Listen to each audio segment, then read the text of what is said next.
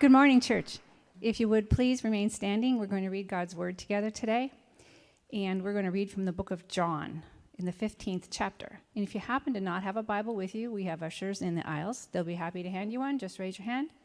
And if you don't have a Bible at home, please take it with you. That's our gift to you today. That's John, the 15th chapter, starting with the ninth verse. As the Father has loved me, so have I loved you. Abide in my love. If you keep my commandments, you will abide in my love, just as I have kept my Father's commandments and abide in his love.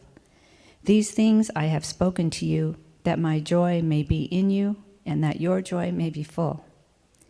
This is my commandment, that you love one another as I have loved you. Greater love has no one than this that someone lay down his life for his friends. You are my friends if you do what I command you. No longer do I call you servants, for the servant does not know what his master is doing, but I have called you friends, for all that I have heard from my Father I have made known to you. You did not choose me, but I chose you and appoint you that you should go and bear fruit, and that your fruit should abide so that whatever you ask the Father in my name, he may give it to you. These things I command you, so that you will love one another. Let's pray together.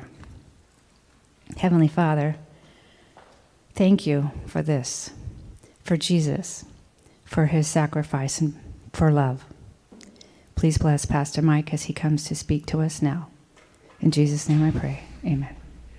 Amen. Amen. Well, good morning. You can have a seat. Uh, I'm so glad that you're here. My name is Mike Lee, and I get to be the pastor here at Mission Valley Church. If you're new here today, if you're new, new here today, you came, somebody invited you, maybe you got an invite card, uh, maybe you saw it online, maybe somebody reached out and sent you a text. We're so glad that you're here. If I've never met you, I'd love to do that.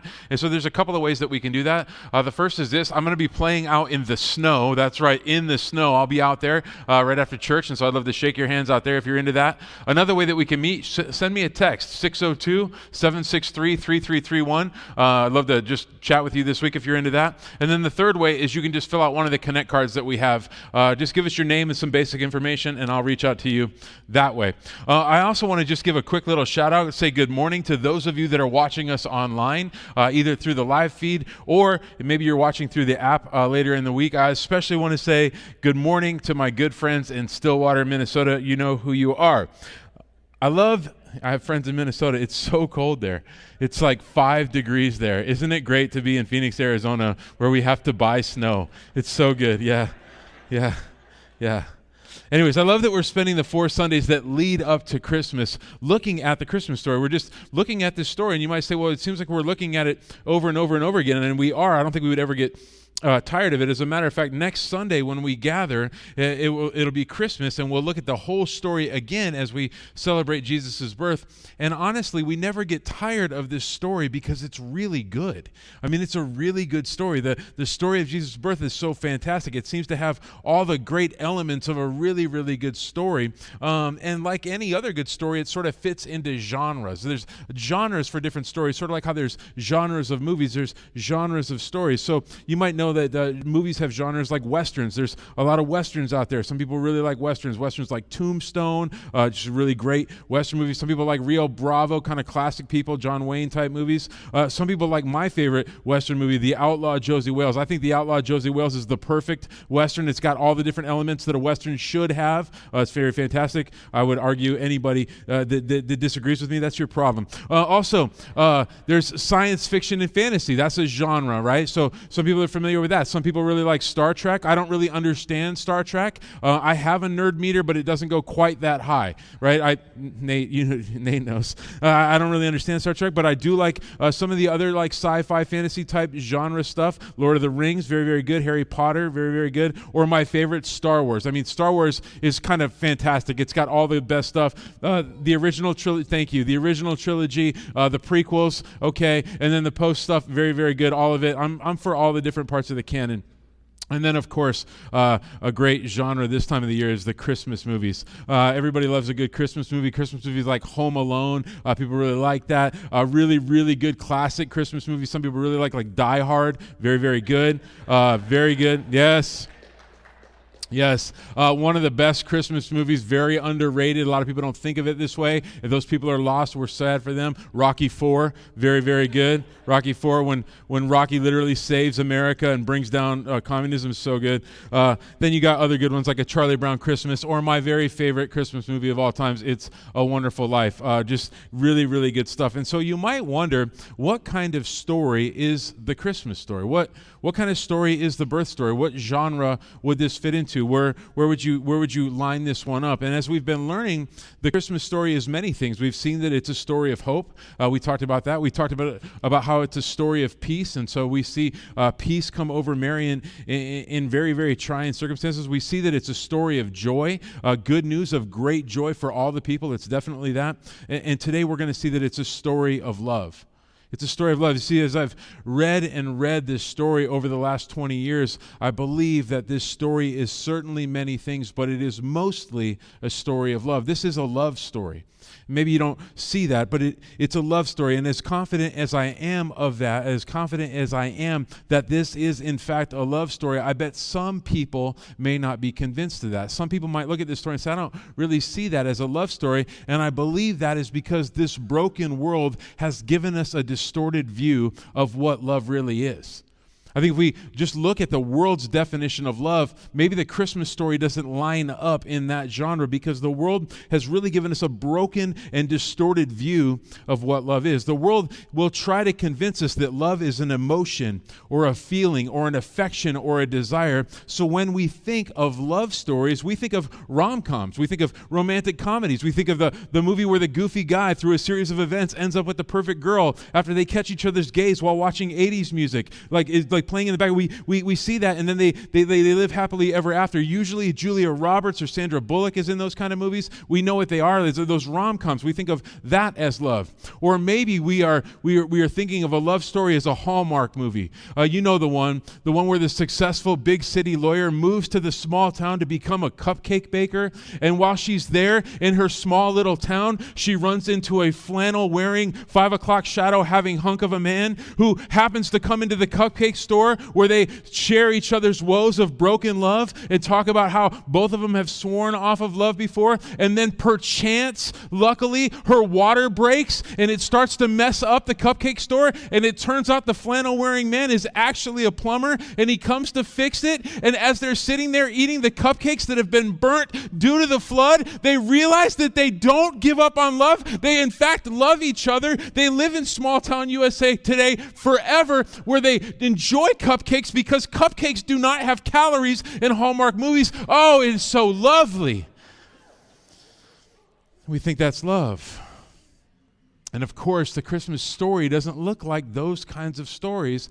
And because those stories are not really love stories, those are happy, feel good movies. But love is not mostly a feeling, love is mostly sacrifice.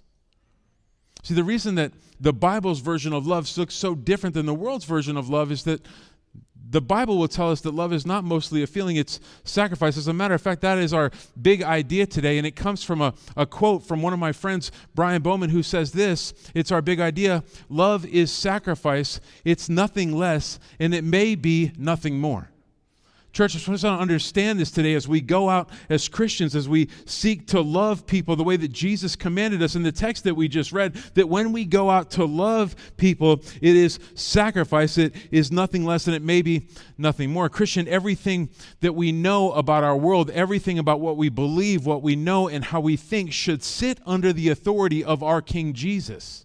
Every single thing that we think about the world, everything that we believe about the world, everything that we know about the world sits under the authority of our King Jesus and under the Bible that he has left for us. And so our definitions of words and terms and values ought to be derived from King Jesus and his word. And it's because of that that we can reject worldly teachings about all manner of things, including the notion that love is some sort of feeling or something that can be easily depicted in a 90 minute movie. You see, we can turn right to Jesus' word and his teachings on love and see that love is sacrifice. John 15, 9 through 13 says this As the Father has loved me, so have I loved you. Abide in my love. If you keep my commands, you will abide in love, just as I have kept my Father's commands and abide in his love. These things I have spoken to you, that my, that my joy may be in you, and that your joy may be full. This is my commandment, that you love one another as I have loved you. Recognize this is a command from our King, that we would love others as he has loved us. And then he tells us what love looks like Greater love has no one than this, that someone laid down his life for his friends. You see, if you look at Jesus' definition of love, you'll notice an absence of feel good. There's not much in here about feels, catching feels, feeling things. Jesus literally says that love is like when you lay your life down for your friends, and there is not much about that that often feels good. You'll notice an absence of affection. Jesus doesn't speak of hugs and kisses and warm embraces over cupcakes. He just leaves that out of his narrative when he's talking to us about love. There's an absence of feelings in general, feelings like happiness or awestruckness or even lust. This is different. This is sacrificial love. This is a different kind of love, the kind of love that Jesus had for us, and it is the kind of love that he commands of us. And so, using Jesus' definition of love, the Christmas story is certainly a love story. If we could look at, see what Jesus says love is, then when we see this story, when we read this story, whether it's for the first time or whether we've read it a hundred times, we'll see this as a love story. And we'll see today that there are at least three examples of unbelievable sacrificial love in this story. And so let's take a look together today and allow God's word to shape our views of what love is. Church, I want us to know that Joseph demonstrates sacrificial love. We're going to see in the story of Joseph, we just look at this man, we look at this person, this individual, a sinner just like us, nothing special about him. What we're going to see just a regular sinful man just like just like us, and he is able to demonstrate sacrificial love. Luke 2:16 says, "And they went, this is the shepherds, and they went with haste and found Mary and Joseph and the baby lying in a manger." Now, we've not talked much about Joseph so far. We've looked at this Christmas story for the last couple of weeks weeks, and we haven't talked much about Joseph so far. As a matter of fact, Joseph doesn't really get much written about him at all, especially in comparison to Mary. But I think Joseph being there, Joseph standing there, Joseph's being at the manger on the night that Jesus is born is a demonstration of sacrificial love, at least if you'll back up and look at what happens nine months before that. If we just back up and look at what happens nine months before this night, what happens? How does Joseph even come into the story? How does he find out about this? We read about that in Matthew chapter 1. It's going to be up on the screen for you. It says this. Verse 18 through 20 Now the birth of Jesus Christ took place in this way when his mother Mary had been betrothed to Joseph. Before they came together, she was found to be with child from the Holy Spirit. And her husband Joseph, being a just man and unwilling to put her to shame, resolved to divorce her quietly. So Joseph is planning on marrying Mary, but they are not married yet. This is important. We need to get this. They are betrothed, which is stronger than an engagement, but it is not married. They're not married yet. She is not his wife. They have not said, I do. They have not had sex yet. And she is pregnant. And you might imagine some of the things that Joseph must have been feeling and thinking. I promise you that if love was simply a feeling, this is the part in the story where Joseph exits stage right. If love was mostly a feeling, this is where Joseph bails. This is where he says, No way, this doesn't feel good. He may have felt angry, hurt, disappointed. He probably has lots of emotions, and so he decides that he'll divorce her. He decides, you know what, I'm, I'm going to divorce her. I care about her. She's a nice girl. I'm going to divorce her privately because I don't want to embarrass her. He doesn't want to hurt her or humiliate her, but he does not want to marry her. So he decides, I'm going to get away from her. Why? Well, most likely because this is not at all part of his plan. This is not what he's envisioned. This is not at all what he's thinking their lives are going to look like. And so he is executing his right to leave. He's saying, I don't want to do this. When I do premarital counseling, I'll always talk to the couple and I'll say, hey, you have up until the wedding day to change your mind. And if you do during the course of premarital counseling, I'll sleep like a baby. I'll sleep like a baby, won't bother me at all. I hate it for your parents. They probably get, can't get the deposit back, but that's not on me, right? That's not what I do here, right? If I'm doing premarital counseling, I say you have a, up until the day of the of the wedding to say I've changed my mind, and if you do, I won't lose a wink of sleep. But once you decide to get married, once you say I do, it is for life, and except for some very particular circumstances, you're going to have to figure out how to love each other. But Joseph still has the right to leave, and that's his plan. That's what he intends to do, and then he gets a visit from the angel. This is what happened. But as he considered these things, behold, an angel of the Lord appeared to him in a dream, saying, Joseph, son of David, do not fear to take Mary as your wife, for that which is conceived in her is from the Holy Spirit. She will bear a son, and you shall call his name Jesus, for he will save his people from their sins. All this took place to fulfill what the Lord had spoken by the prophet. Behold, the virgin shall conceive and bear a son, and they shall call his name Emmanuel, which means God with us. When Joseph woke up from sleep, he did as the angel of the Lord commanded him. He took his wife, but knew her not until she had given birth to a son, and he called his name Jesus. The angel said, You don't have to leave her. That's God's baby, and she didn't do anything wrong. You have no reason to fear or have anger. And in the Christmas story, we see that Joseph decides to stay.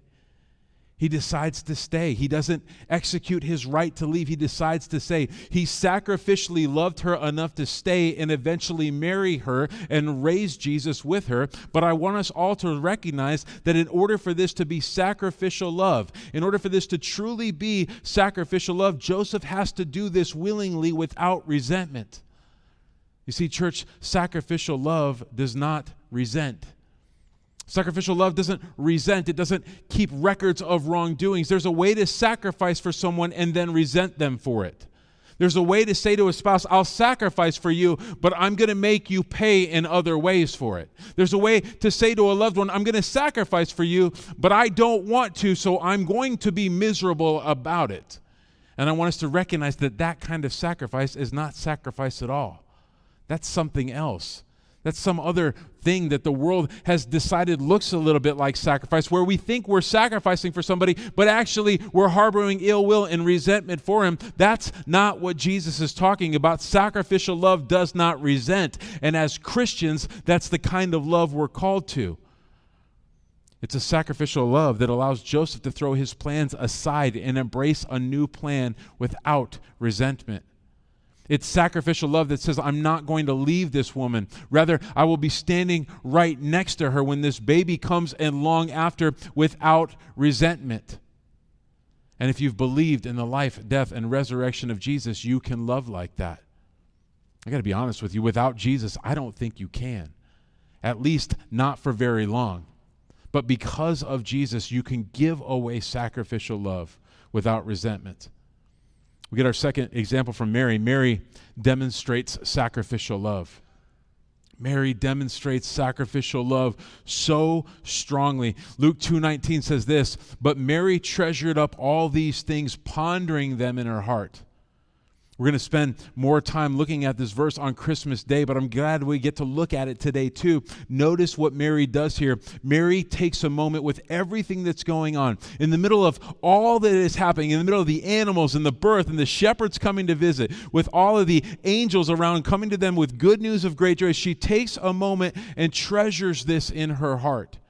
She just stores it up in her heart. She just grabs hold of it and, and brings it deep into her heart. In spite of that song, we don't actually know what Mary did know that night and what she didn't know, but we certainly don't know if she knew all the details of what would happen. But if she's anything like every other mother who has ever become a mother, she knew that everything about her life had just changed.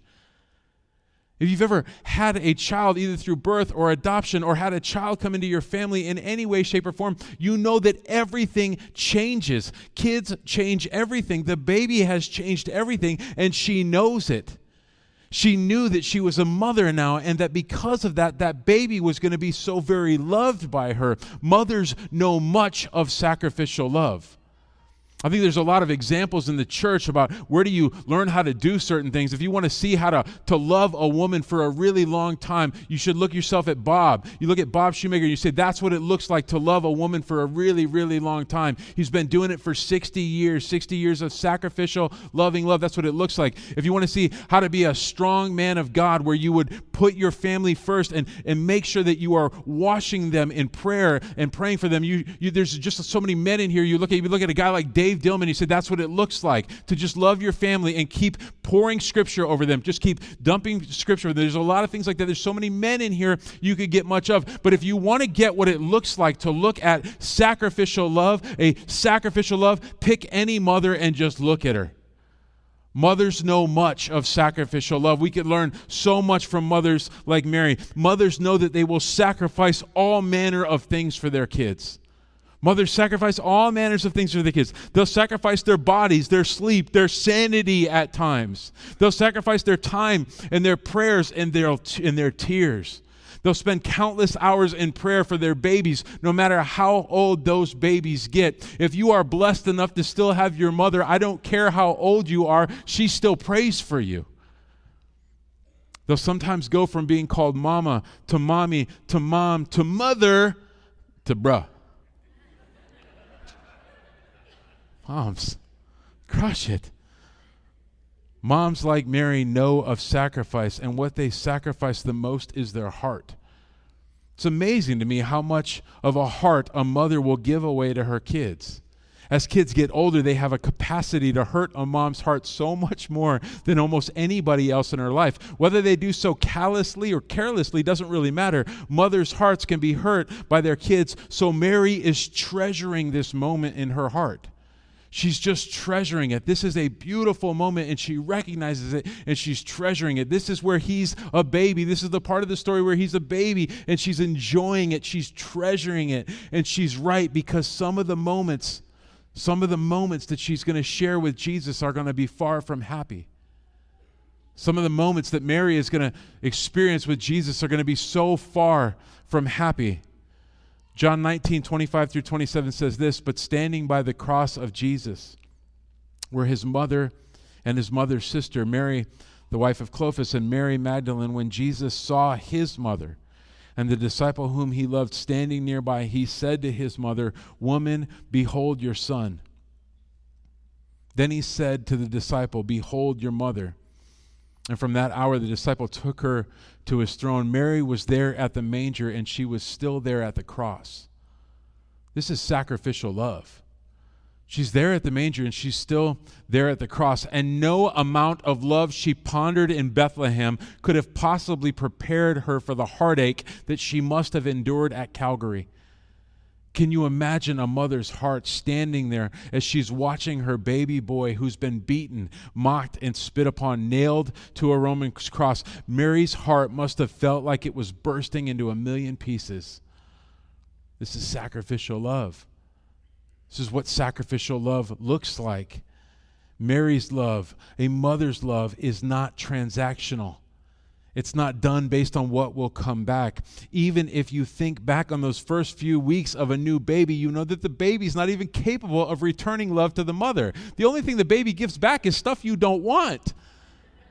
That baby just keeps giving you stuff you don't want. Stop it. Where's all this coming from? The mother just give it love and love and love, and the baby just gives crap back over and over and over. Can you say that? I just did it. I don't know. Somebody said it's true, and it is. And then if you imagine those angry teenage moments, it gets even worse. You get these teenagers, and sometimes all you want is just a little dirty diaper. You see, sacrificial love is not transactional. It's not transactional. Sacrificial love doesn't look for expect or expect anything else in return. Sacrificial love can love the baby that cries all night expecting nothing in return. Sacrificial love can love that teenager that pushes us to our limits expecting nothing in return. Sacrificial love can love the, the spouse that deserves our wrath even when love is not returned equally because sacrificial love is simply not transactional. It's not a transaction, it's, it's not a deal. And if you've believed in the life, death, and resurrection of Jesus, you can love like that. And yet, without Jesus, I don't think you can love like that at all. And even if you could, it wouldn't be for very long. You see, I think eventually, even if you were trying to live like that without going to the source of where that kind of love comes from, you would simply run out of it. You would start to resent. You would start to try to cut deals, and you wouldn't be happy with it for long. But because of Jesus, you can give love away sacrificially, expecting nothing in return. The third thing I want us to see this morning is this God demonstrates sacrificial love through Jesus. Luke 2 10 through 12 says this And the angel said to them, Fear not, for behold, I bring you good news of great joy that will be for all the people.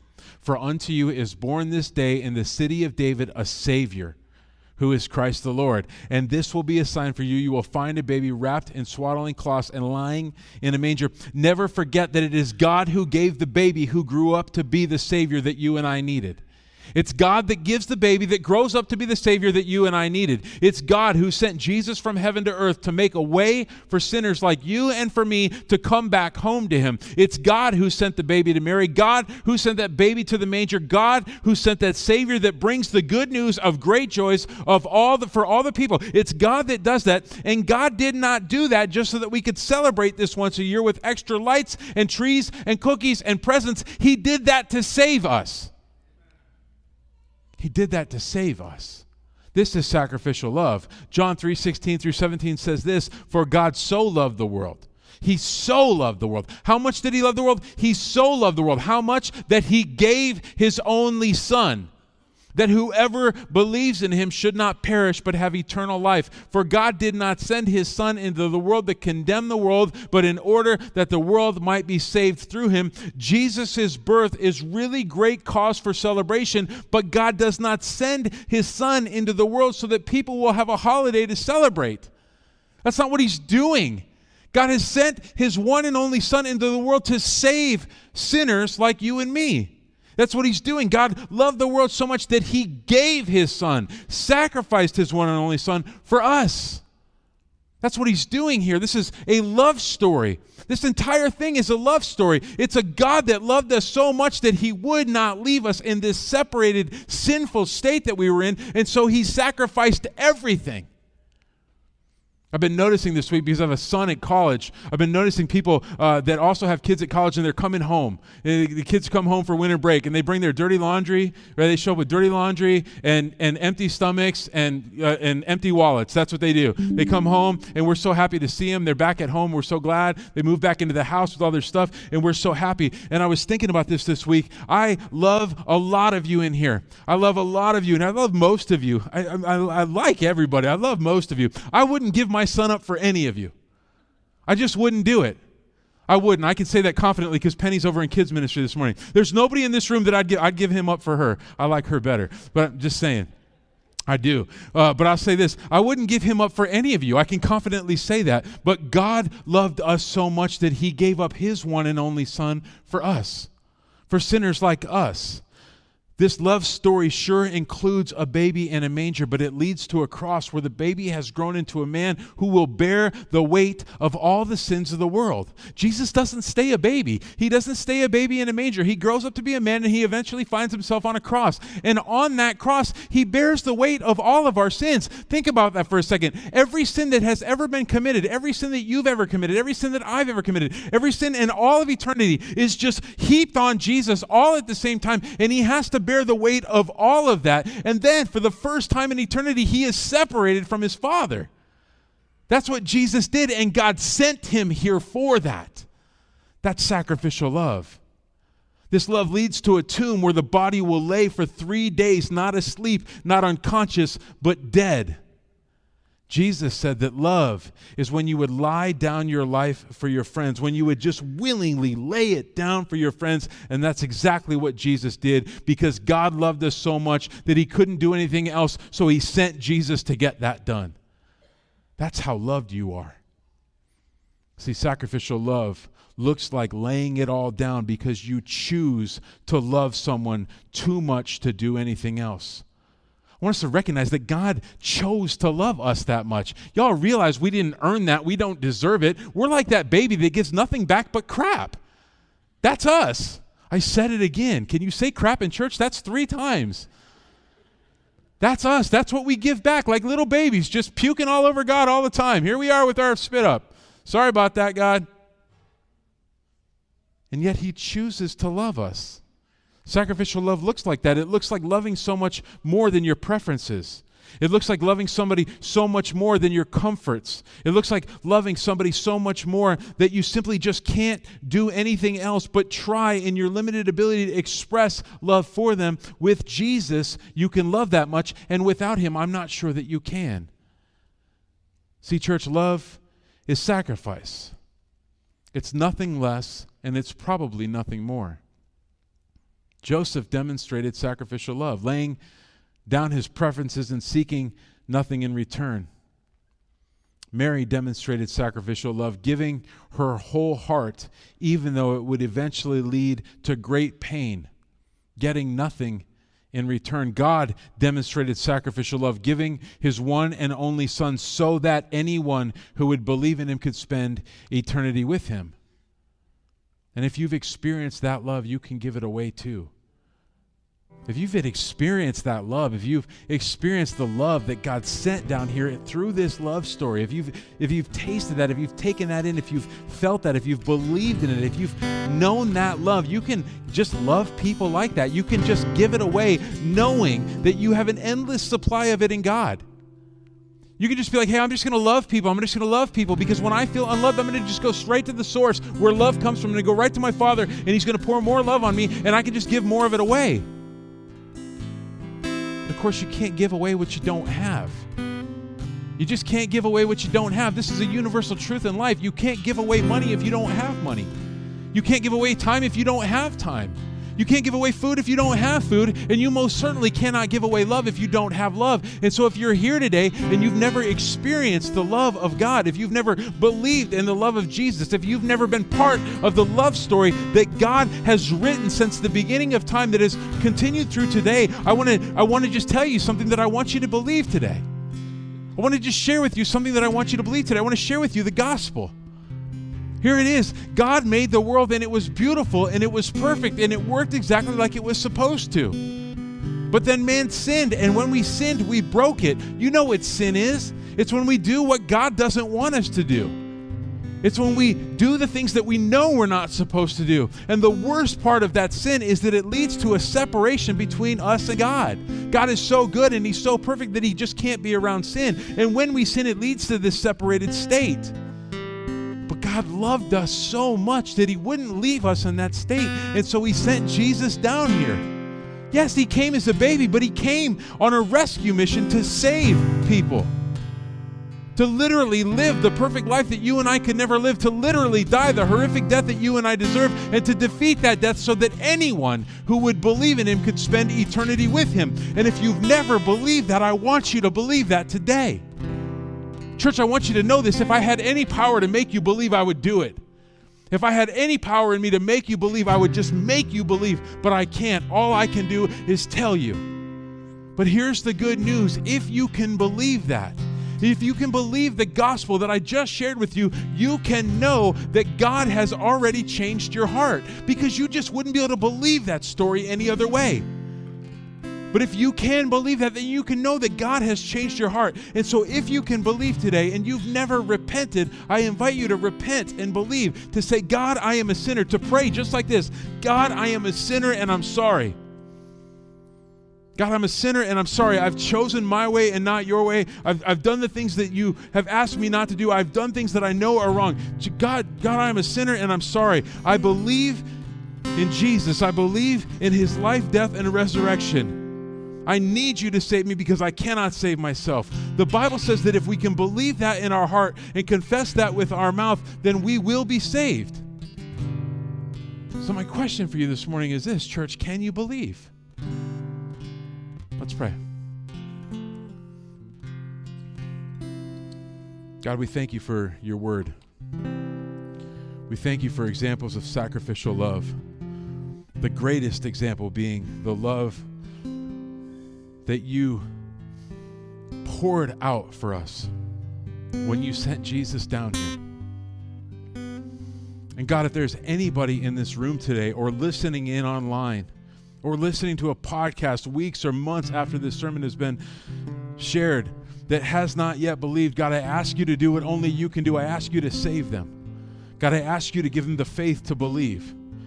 God, I ask you to save my friends. And God, for those of us that have experienced your love, for those of us that have experienced your great love, for the Christians in the room, God, I ask you to compel us to follow your command to love others. Lord, help us not get so wrapped up in battles and differences of opinions and so many other things. Help us to love people to you. Help us to demonstrate your kind of love, a sacrificial love, a love that puts preferences down to make much of you. God, we're sorry for the times that we don't do that. God, I'm sorry for the times I don't do that. Help us to love more like you. It's in your name that we pray. Amen.